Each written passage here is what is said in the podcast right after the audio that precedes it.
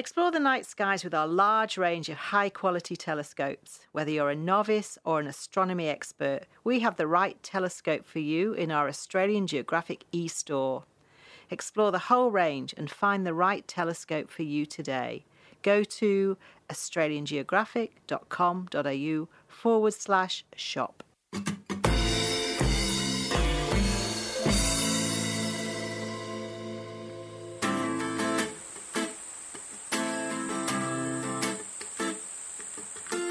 I'm Chrissy Goldrick, and this is Talking Australia, a podcast by Australian Geographic.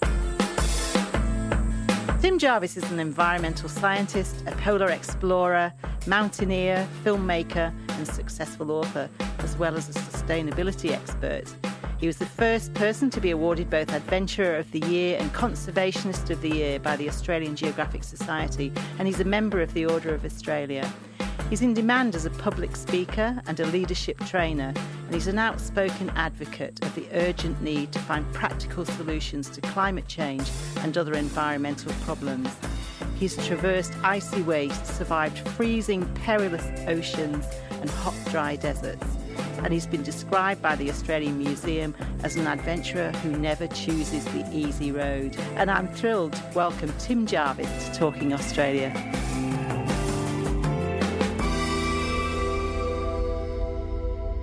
Hello, Tim. Hi there, Chrissy. How are things? Yeah, good. Good to see you again. You too. You too.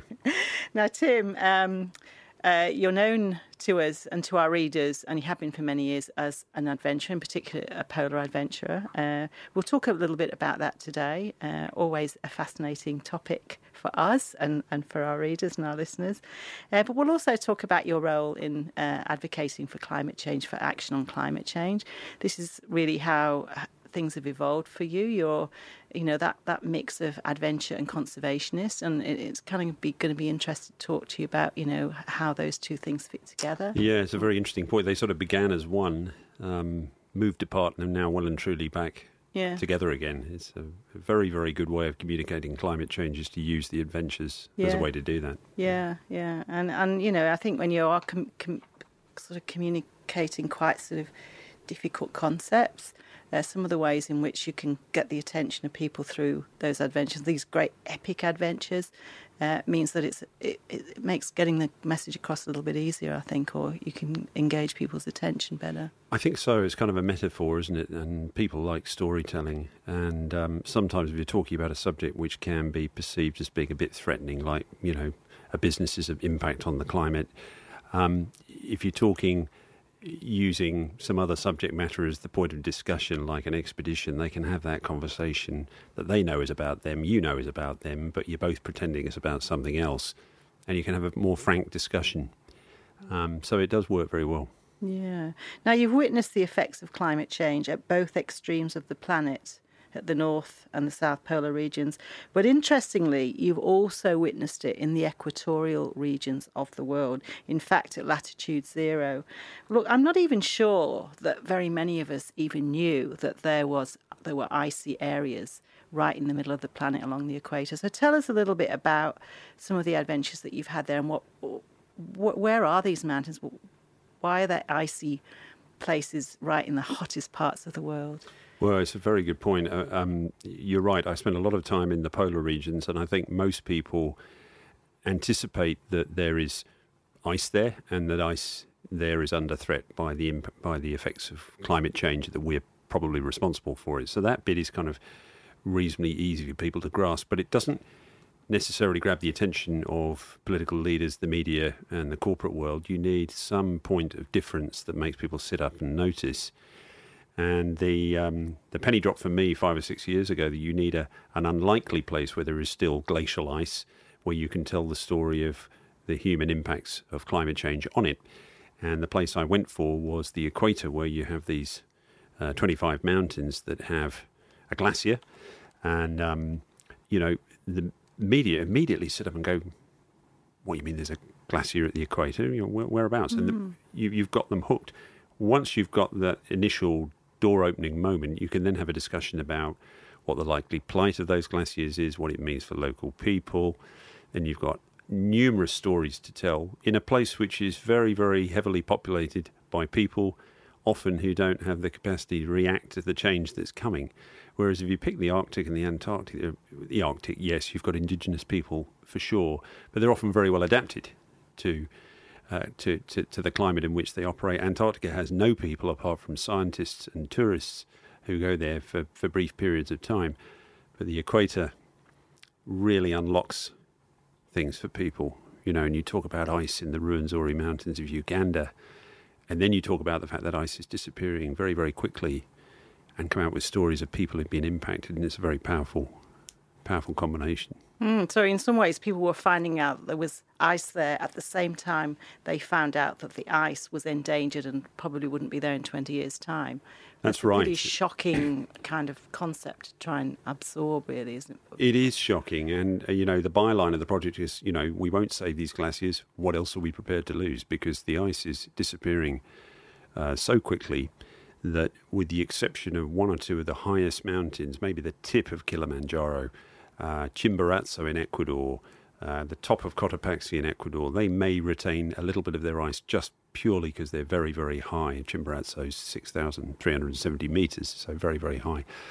Uh, but the rest, unfortunately, that ice is doomed, and, and, and the project allows you to tell the story of the decline of that ice and for people to witness it for themselves in kind of real time because this, this lot's disappearing in the next 15 to 20 years and you can document it and you can instill a sense of urgency where it might have been lacking.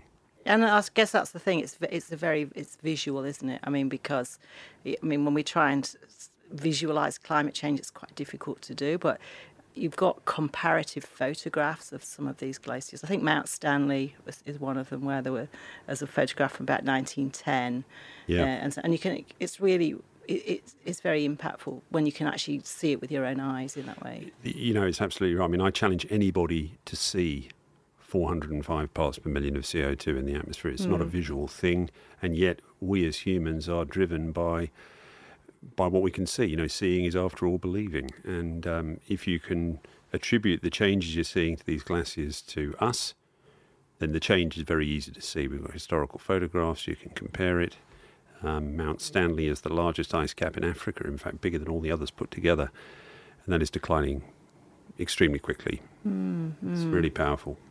Now, you got your idea about visiting these equatorial glaciers when you were on South Georgia, and what you saw there was because you were recreating Shackleton's traverse of South Georgia at the end of his um, uh, survival uh, trip from Elephant Island. We'll, we will talk about that in a little while. But you got your idea when you were really down in those Antarctic regions, and it's really for your polar adventures in the in the southern part of the world that we got to know you in the first place. So can we sort of go back to some how how all that came about and talk about some of those early adventures of yours? Um, in 1999, I think, which is when we sort of first found out about you or, or got to know you, uh, you manhauled uh, a, a sled all the way to the geographic South Pole. So tell us about that adventure. Was that your first? Sort of venture into these sort of parts of these regions of the world and, and why the South Pole and, and, and, and, you know, what effect did that have on you? Because it sort of changed or, or, altered the course of your life to the one that you're on now, really, didn't it? It really did. Look, I'd come from the old mother country originally and uh, come here to work as a scientist in Australia. And I'd done a couple of Arctic trips prior to that, Spitsbergen and up in Arctic Norway, but had never been to the Antarctic and, in fact, moved to uh, Adelaide to work as a scientist, and Adelaide is the home of Douglas Mawson. That you know, even though you wouldn't think of it as a sort of Antarctic place, John Rymill is from there. Um, uh, Douglas Mawson is from there.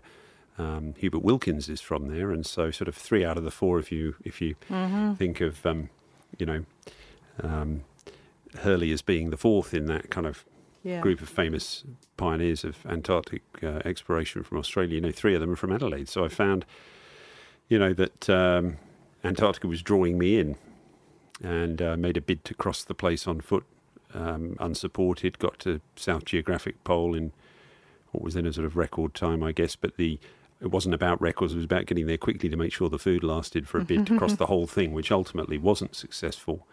Um, food became contaminated, but that then sort of set the scene for other opportunities. And um, uh, somebody had suggested I might try and defend Mawson's honour um, Mawson had been accused by some of uh, needing to cam- cannibalize the second man who died in his arms on an expedition that had gone wrong. And guess what? I'm the same size as Mawson. And someone said, well, why don't you do it with the food that he said he had without the need to eat?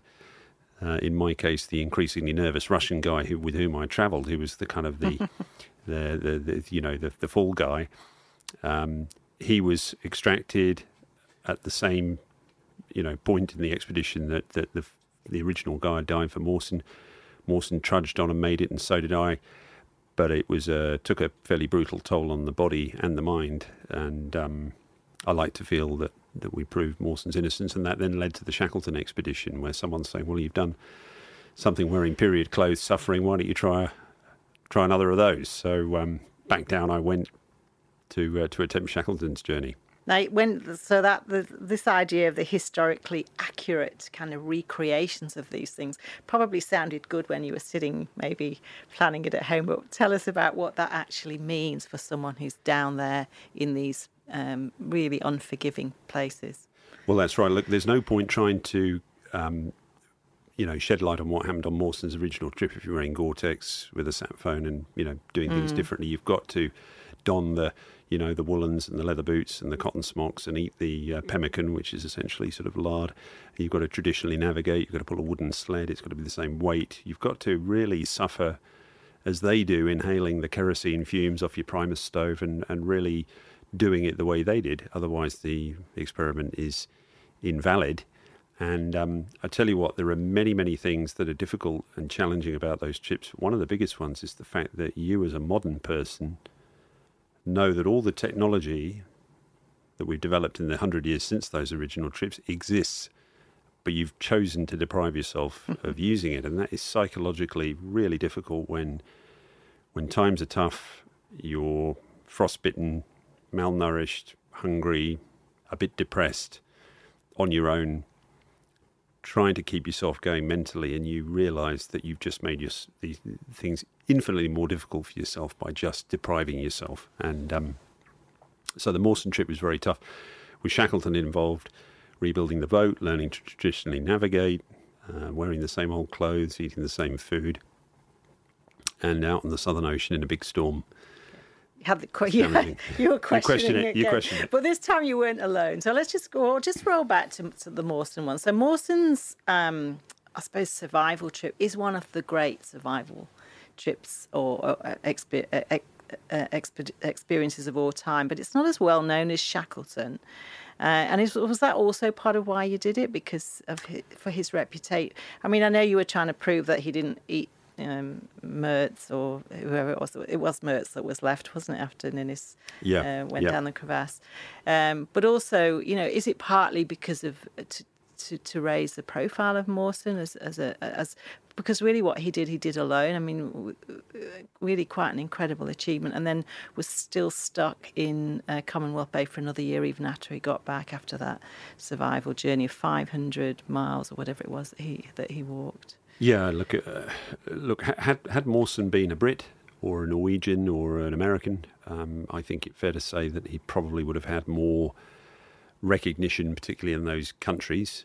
Um, and you know, having moved to Adelaide, I mean, I was I was absolutely amazed that his story was not more well known. I remember the old balaclava clad face of Mawson's on stamps I used to collect when I was a small kid growing up in, in Asia. I remember thinking, know, who is this guy? So I had a vague notion of who he was, but I was amazed that his, his incredible journey of survival just hadn't been told. So there was definitely an element mm. of wanting to redress the balance. And his descendants, who are the McEwins and the and the Thomases. He had two daughters, and obviously they, you know, at the time they assumed their husband's name. So the Mawson name is kind of gone, but the the relatives live on, and they were very modest, um, you know, upstanding people. Um, with whom I enjoyed a really good relationship. And I really mm. wanted to just defend Mawson's honour and shed some light on an yeah. incredible expedition, not really do the cannibalism thing. Mm. That was really a almost a kind of media construct. Yeah. And I had to run with it. Mm-hmm. Um, but they were very happy with the way it all panned out. And I like to think we uh, we got his name out there in lights like he deserves. So. Yeah, very good. And so that led you to the invitation from a descendant of Shackleton to do another one of these historic. Was there a bit of your sort of heart that sank at the idea of doing it again and getting lashed wearing those that clothing that really doesn't protect you at all, or not well, not enough? To, or were you excited about it?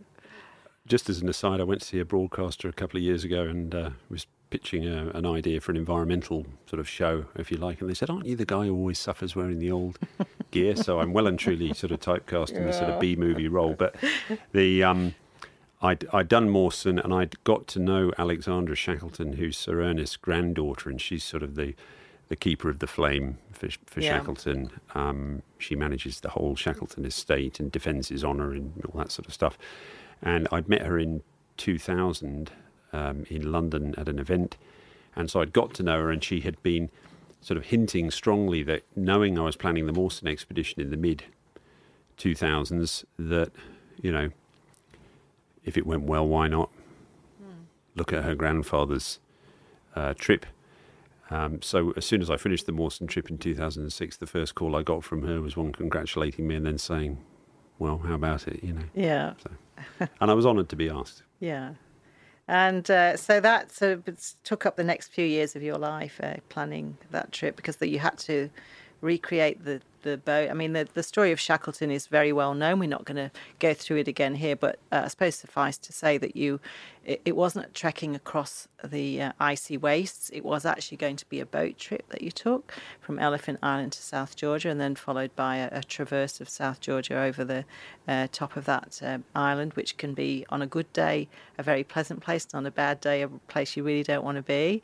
Uh, so there was some sort of more sort of technical aspects, I suppose, of, of building a, a replica boat and getting a crew together and uh, and also then you know you've got all the sort of uh, I suppose the logistical things of making a movie about it. So you know the, the, that always goes along with these adventures is the story that you need to tell afterwards. So um, tell us a little bit about how all that came together, and, and were you the you were expedition leader on that? That's right, and um, I'd been asked. Uh, I said yes. Um, I think fair to say that Shackleton's granddaughter, who's still a very dear friend, is not a person to whom you say no.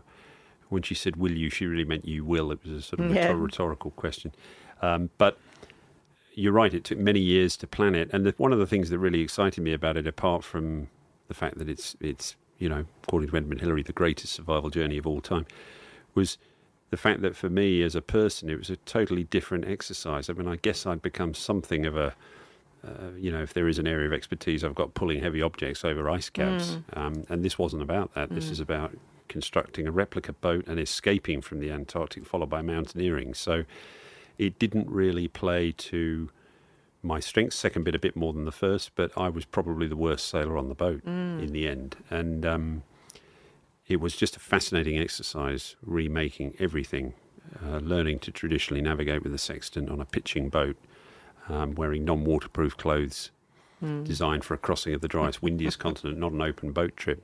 And, um, you know, even in the most miserable points, it was fascinating to me, the whole exercise. And you weren't alone. So this was you, you were actually leading a group. And so, were there sort of moments in that that you were thinking about men like uh, Douglas Mawson and Ernest Shackleton and, and, and about the sort of I suppose, the nature of, of leading a group of people, about the nature of leadership itself, and what set these, particularly these two men, uh, apart and, and allowed them to achieve and survive, really, and, and also for other people to survive as a result of their sort of leadership qualities. Was that something that you you probably didn't have much time to reflect on it, I'm sure, during, but was it something that you thought about? Yeah, you don't find yourself asking that question what was the difference between them and one another and me and how am I going to do mm. this? But it definitely was a totally different challenge for me. I mean, for a start, you've got a very high caliber team of people to do this thing, and you've got to try and retain your credibility in the eyes of those people in some of the most challenging conditions, you know. So it puts a totally different pressure mm. on you that, you know, focusing on a solo trip where you're pulling a sled it's just down to you. You don't have to convince anybody else. You just mm. got to motivate yourself. So a totally different thing. In terms of Mawson and and Shackleton, I mean, Mawson was a determined, steely individual, probably you know, by all accounts from the period, not the best man manager. He just set a positive example of what he expected of people and got on with it himself. And you were expected to sort of keep up. That was that was that mm. was, you know, the way that many have perceived him. Um, Shackleton was really the opposite. He was a he was a man manager, people person, had emotional intelligence, as we now call it, where he understood his own strengths and weaknesses, but was really intent on getting the best out of people, brought everyone along with him, and in a crisis was the kind of person you wanted by your side. And I guess, you know, both of their techniques, I suppose, ultimately work. Mawson driven, pulling others along with him, because of course the one where he lost both his colleagues was not the only thing he did. He did three other very successful uh, expeditions. Shackleton didn't ultimately achieve the goals he set out to achieve South Geographic Pole, um, and uh, of course crossing Antarctica, but he did bring everybody home, for which he's now renowned. Mm, that's right. It was a, a magnificent failure, or, or something like as they call it.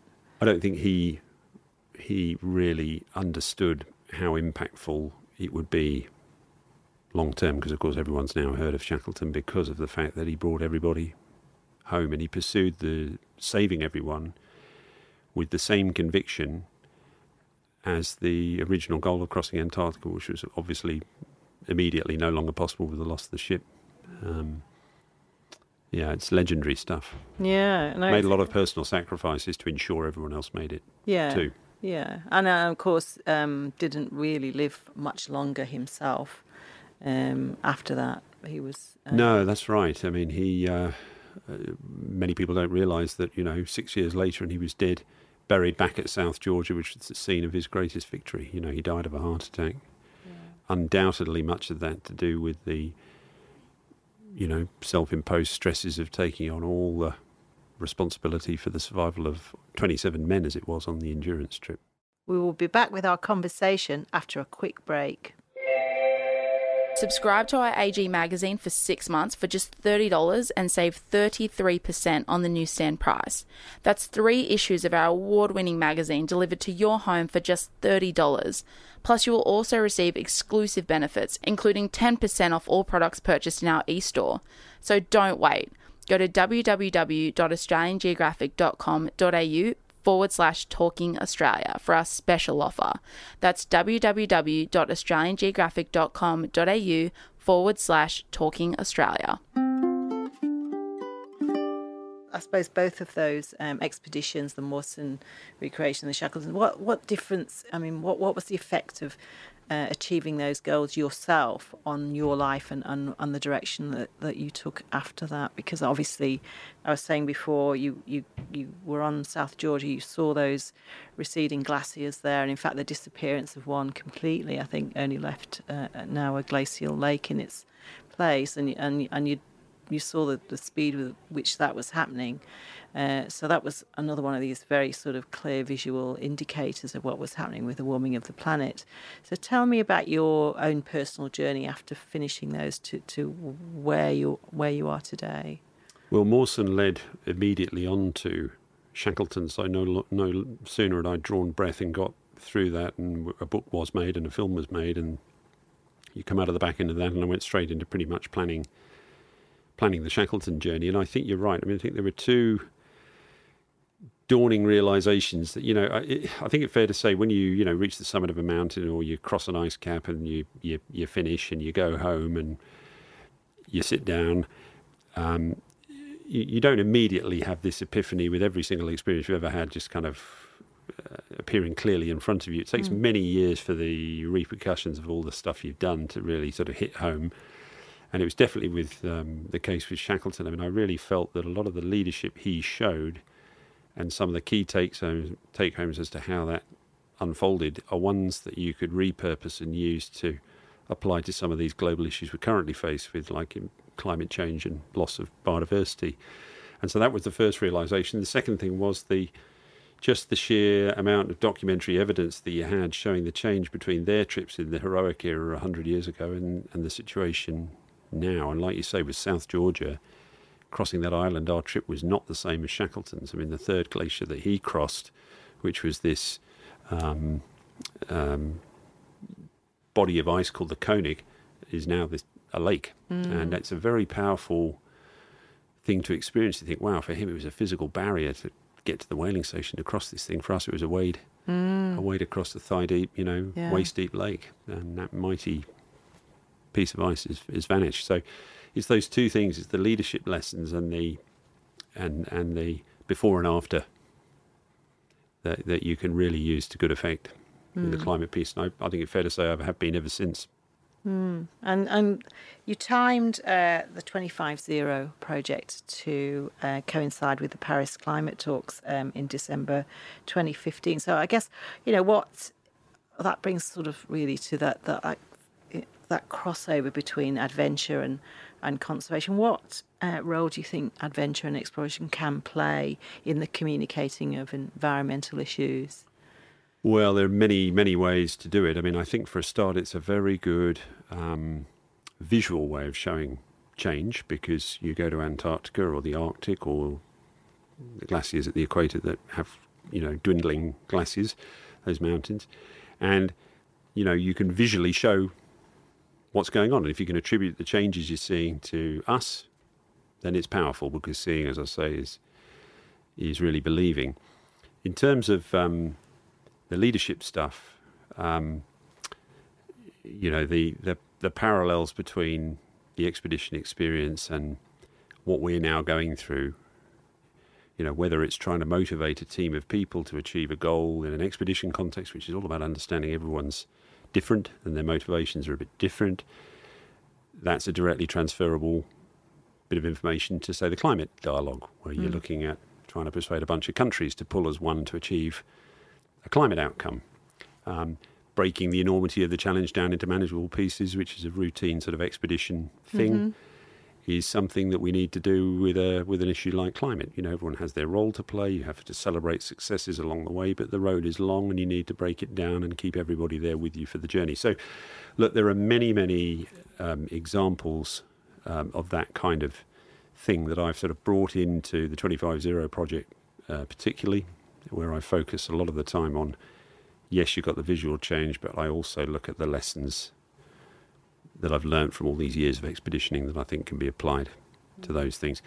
And it proved to be very effective at um, at COP21 in Paris. We beamed in from the summit of Mount Stanley and the Ruwenzori and said, "Look at this! You know, look at the change. What are we going to do?" And uh, it really got cut through in an otherwise very jaded, busy, noisy space. Yeah. Um, and we had a press conference there that was supported by governments, and message was seen by everybody. And in terms of how you say, you know, dealing with these, what can be really overwhelming problems by breaking them down into um, things that I suppose in smaller pieces that you can tackle. In some ways, you've done that yourself personally, haven't you? Be- Tell us about your latest project, which is the Fork Tree Project. This is um, where you yourself are basically rolling up your sleeves and um, and, and really getting down to, to do something very practical uh, about um, biodiversity and, and, and climate change. That's right. I mean, I, look, I've always been a very practical person anyway, um, but I think it's important to, you know, walk the talk. You know, I don't think anybody wants to hear you uh, lecturing them about the way they should be living their lives if you're not prepared to Yeah. stand up and do it yourself. And another role of really good expedition leadership is, or leadership more generally, is you don't ask someone to do something you're not prepared to do. And sometimes the best way to lead is to show a positive example. And Fork Tree is is really that, or at least I hope it is. It's um, reforesting an old, um, very very rundown pastoral property that's had 160, 170 years of misuse, overgrazing by cattle and sheep, and all the remnant vegetation pretty much destroyed.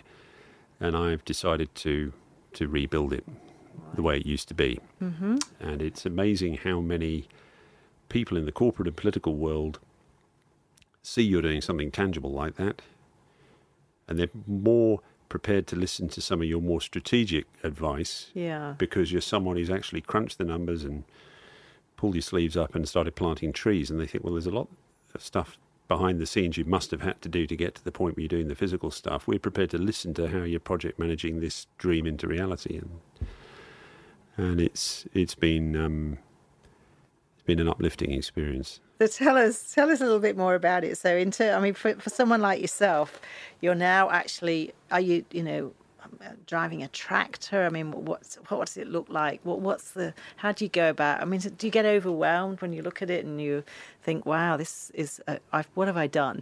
what have I taken well, on?" look, it can easily be like that, and um, you do definitely find yourself taking leaves out of the expedition uh, leadership notebook. You think, okay, break the enormity down, celebrate success, focus on the things you can control, and you find yourself doing that. And when you're faced with a sea of of sort of you know destruction, and you've got um, you know olives and thistles and salvation jane in the form of introduced stuff. You've got very little kind of wildlife apart from birds. You've got pines, but not much in the way of she oaks or gums. I've got rubble from many many years of dumping of demolition waste on a bit of the site by the guy who who owned it prior to me. And you've just got to focus on individual bits of the jigsaw and remain focused, not allow yourself to get distracted because it's very easy to start off, you know, in the morning doing one thing and then seeing something else and think, I'll just do mm. that for five minutes. And next thing you're doing some kind of non essential thing. And so you focus on getting individual bits done and ticking them off. And I'm kind of a list maker, always have been. You know, Excellent. my lists would Love say, you know, maker. organise sock drawer, solve global poverty. You know, they're two things for the day. Well, at least I can get one of them done, and then we'll think about the other one, and you build momentum and so on and so on. So, mm. and did you have to? So it's in South Australia. This. Um, area yeah it's in the Fleurieu Peninsula which is a fantastic place it's got pretty good rainfall for SA which is very dry. In fact, it's got just about the best rainfall in, in the state down there, and it's got good soil, hmm. and it's near to um, Adelaide, relatively, you know, about an hour away. Um, a lot of eyes on it. That's what you want, and you've got a lot of um, dairy farming, cattle grazing, and sheep. And arguably, we need a bit less of that, a bit more of the natural stuff. So you've got the right kind of target audience seeing the work you're doing, mm. and that's important too. Mm. And does that mean including sort of the landowners around? What are they showing interest? Do they sort of basically look over the fence and go, you know, what are you doing? Or, you know, to that extent or not? You know, you get you get mixed messages. I'd say the majority of people have been very supportive. One or two are a bit, you know, um, ask questions like, you know, where are your windbreak, your fire breaks? Are you putting fire breaks in between all these trees? And you know, the trees can lead to fire. And I say, yeah, but I mean, lack of trees would be far worse than mm. trees with a slightly increased risk of fire. Um, yes, I've got them. And you know, I think once you start to engage with people, they they listen when they can see you're out there toiling away, doing the hard yards yourself, and they can see you've got a bit of thinking has gone into what you're doing. Uh, and they can see some of the benefits even for their livestock, frankly, while the livestock is still there. You know, they get more shade, shelter from the wind.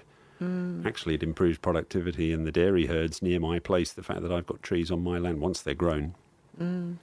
So, uh, you you sell to people based on what you think they will want to hear to try and garner their interest and get their respect. And again, it's a bit it's a bit Shackleton, you know. Yeah. You pitch the message according to the person who, you know, to the audience, speak mm-hmm. their language, and um, I think I'm winning people's trust. So it sounds like a very long term. And when you talk about planting trees and trees growing, trees don't grow in five minutes. So you're in it for the long term. What what what kind of long term strategy? Are you thinking twenty years or more? Or it won't take twenty to plant everything. I did three thousand eight hundred this winter, um, and the parcel of land I've got can take about twenty five thousand.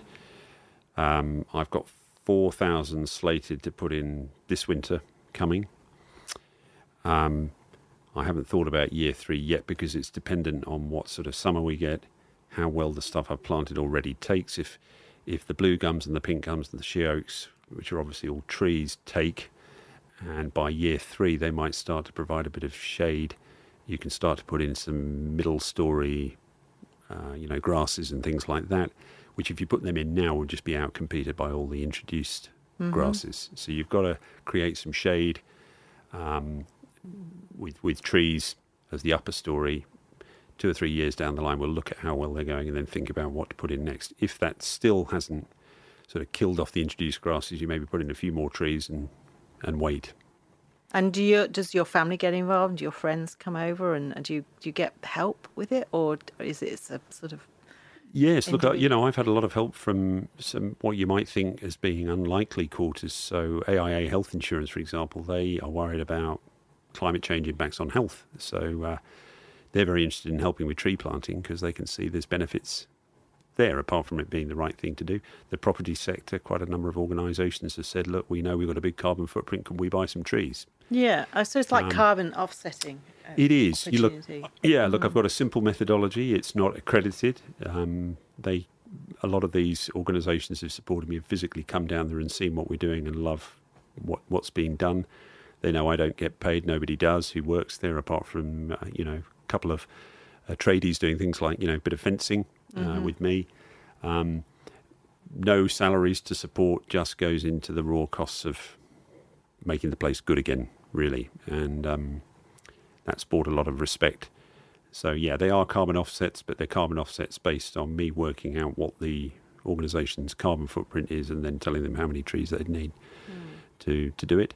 And look, the beauty of this whole project is you can just repeat it and scale it, because I'm looking at how we now measure how much carbon a block of land sucks out of the atmosphere more simply, how we can do that more simply than the current arrangement, which is very complicated and puts off farmers from following suit 'cause it's too costly and too time consuming. So it's not just what I'm doing, it's about how you can repeat this elsewhere. And you're also creating habitat for native species as well, so the offsetting biodiversity loss. That's right. And look, we've got some really good bird life there. We've got some cockatoos, we've got um, lorikeets, we've got galahs, we've got, you know, some hawks. We've got some really nice bird life returning. And of course, they're seed distributors and, you know, they're the first ones to come back. Um, once you've got them, you can start to encourage other things. But the first, first cab off the ranks, definitely the vegetation. Well, it sounds like a, a, an ambitious project, but I think you've never shied away from anything like that in your life. And um, but it also sounds like a nice ti place to spend your time as well. It's and we know that the great benefits of spending time out in the great outdoors and out in nature as well. I'll be there on Friday, and I can't wait. You know, uh, you know, you every weed you pull out, you think that's another introduced thing that shouldn't be here, that's not here anymore, and it'll allow something native to take its place. And you know, you may well have a lot of problems happening in the world today, but not on your patch, and that's very satisfying. And um, others can follow suit. As I say, there's many ways to get involved. Well, I wish you well with it, Tim Jarvis. Thank you. Thanks, Chris. And uh, thank you very much for coming in and sharing your uh, adventures and your hopes for the planet with, with us today on Talking Australia. really enjoyed it. Thank you. That's it for today's episode of Talking Australia. If you have questions or comments, feel free to reach out. Write us an email podcast at australiangeographic.com.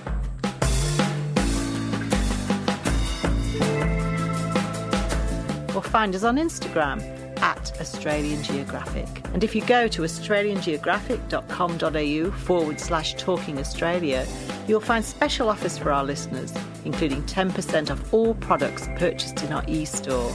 So don't wait and go to australiangeographic.com.au forward slash talking Australia.